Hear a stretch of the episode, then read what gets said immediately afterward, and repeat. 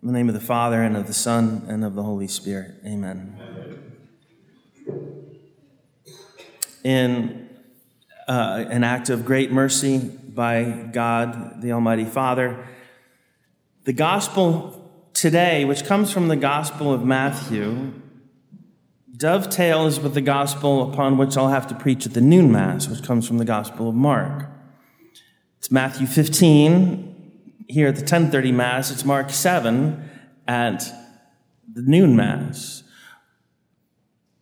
It's Mark 7, the last half of the chapter, which actually fills in the details from the first half of Matthew 15, which we're reading today. So in, in this gospel, we're reading really the second section of Matthew 15. The first section is our Lord dealing with the Pharisees and the Sadducees who came out from Jerusalem basically um, to be scolded by him. They didn't realize that's why they went out, but that's what happened.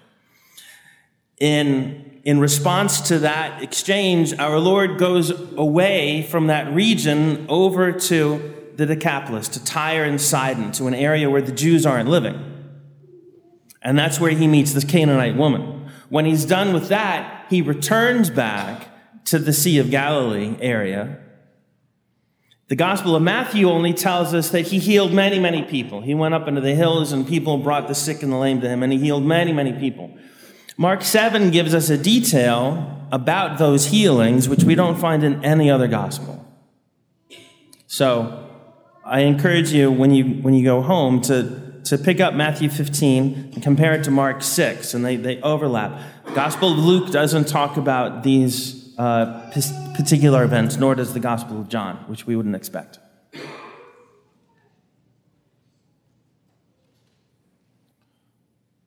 The first thing that catches our attention already, just in reading Matthew 15, is how our Lord is responding to this foreigner, even though he's in her land, he's in her territory. Listen carefully or reread it carefully Ordinarily, when you hear his words, I was sent only to the lost sheep of the house of Israel, you assume probably that he's talking to her. If we look diligently, we'll see actually, more likely, it's our Lord's disciples who came to him and asked him, Please send her away. She's off at some distance, right? We know that she's off at some distance because afterwards it says she came to him. She comes even closer. So she's off at some distance, not just pleading, Have pity on me, Lord, son of David. She's probably shouting. She's probably making quite a racket. Because even from a distance, he can hear her. The, the disciples come to Jesus and say, Please send her away. And he replies to them, I was sent only to the lost sheep of the house of Israel.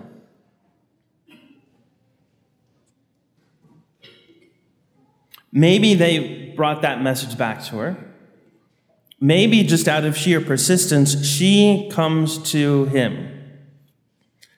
And not with resentment, to do him homage. She's not coming saying, Give me my rights. She's coming him to say, Please have mercy on me. I know you have the power.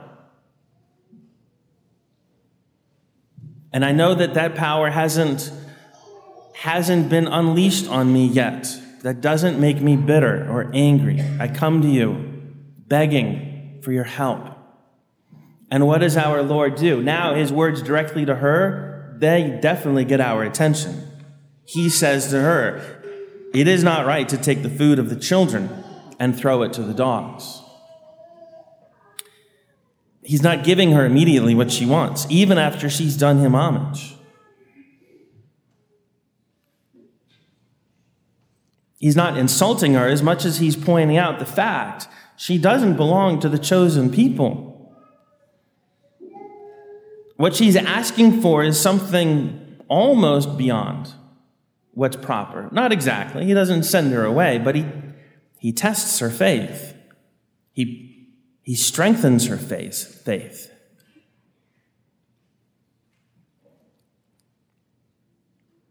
Please, Lord, even the dogs eat the scraps that fall from the table of their masters. Hopefully, you hear it over and over again and are reminded frequently. We are adopted children of God. By baptism, we become sons and daughters of God the Father. We have a noble dignity. That means those who are not baptized have the potential of becoming sons and daughters of God, made in the image and likeness of the Holy Trinity, for certain. It doesn't mean that they have that they lack any dignity whatsoever.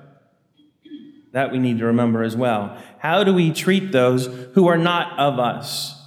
How do we treat those who are not of our family?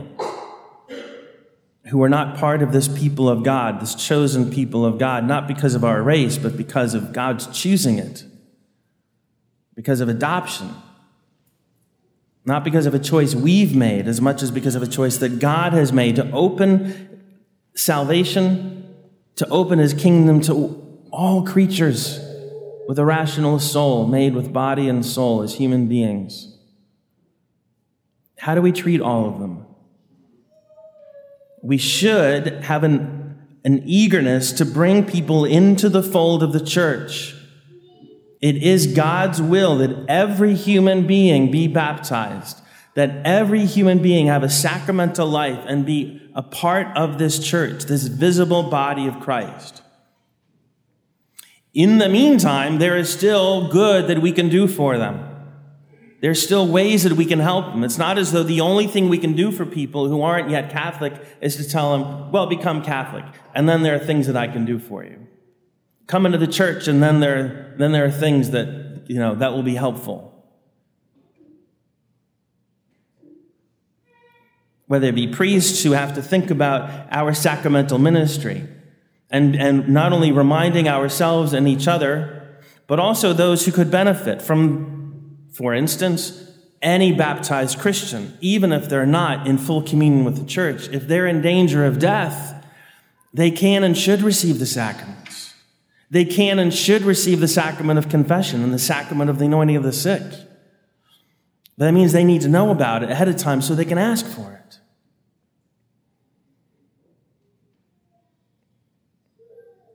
or in our desire to promote marriage, do we have an awareness of, of what a valid marriage really is? Whether it be a natural marriage between non Christians or sacramental marriage where both are baptized? Do we promote marriage? Do we encourage people to marry well? To marry validly? To marry in a way which is in conformity to the plan of God?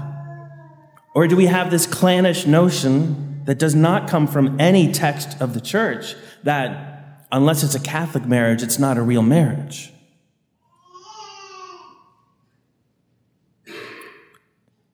So while we encourage people and pray for people to come into the church, do we still have a regard for how I can help them right now? How the church can be of benefit to them right now? He makes her work this would be similar to someone who comes and, and wants to have their children baptized. Okay, well, not so quick. Let's ask a few questions. Is this child going to be raised in the faith? Is this child going to be lived in a household where the faith is lived? It's not to make things difficult, but it's to deepen people's commitment to what is about to happen. They are not just about to receive a gift, they are, bought, they are about to be brought into a deeper relationship. Here then we continue. Matthew 15 at verse 28 stops with this scene with the woman, and our Lord comes back. He goes to the hill and they heal many people. This is where Mark 7 picks up. He returned from the region of Tyre and went through Sidon to the Sea of Galilee, through the region of the Decapolis. And they brought to him a man who was deaf and had an impediment in his speech, and they besought him to lay his hand upon him. And taking him aside from the multitude privately, he put his fingers into his ears, and he spat and touched his tongue. And looking up to heaven, he sighed and said to him, Ephphatha, that is, be opened. And his ears were opened, his tongue was released, and he spoke plainly. And he charged them to tell no one, but the more he charged them, the more zealously they proclaimed it. Only St. Mark tells us about that particular healing in its details. Only the Gospel of St. Mark uses that word, Ephphatha. St. Mark uses Aramaic a few times, telling us the exact words, the exact sound that Jesus made to these people whom he was healing.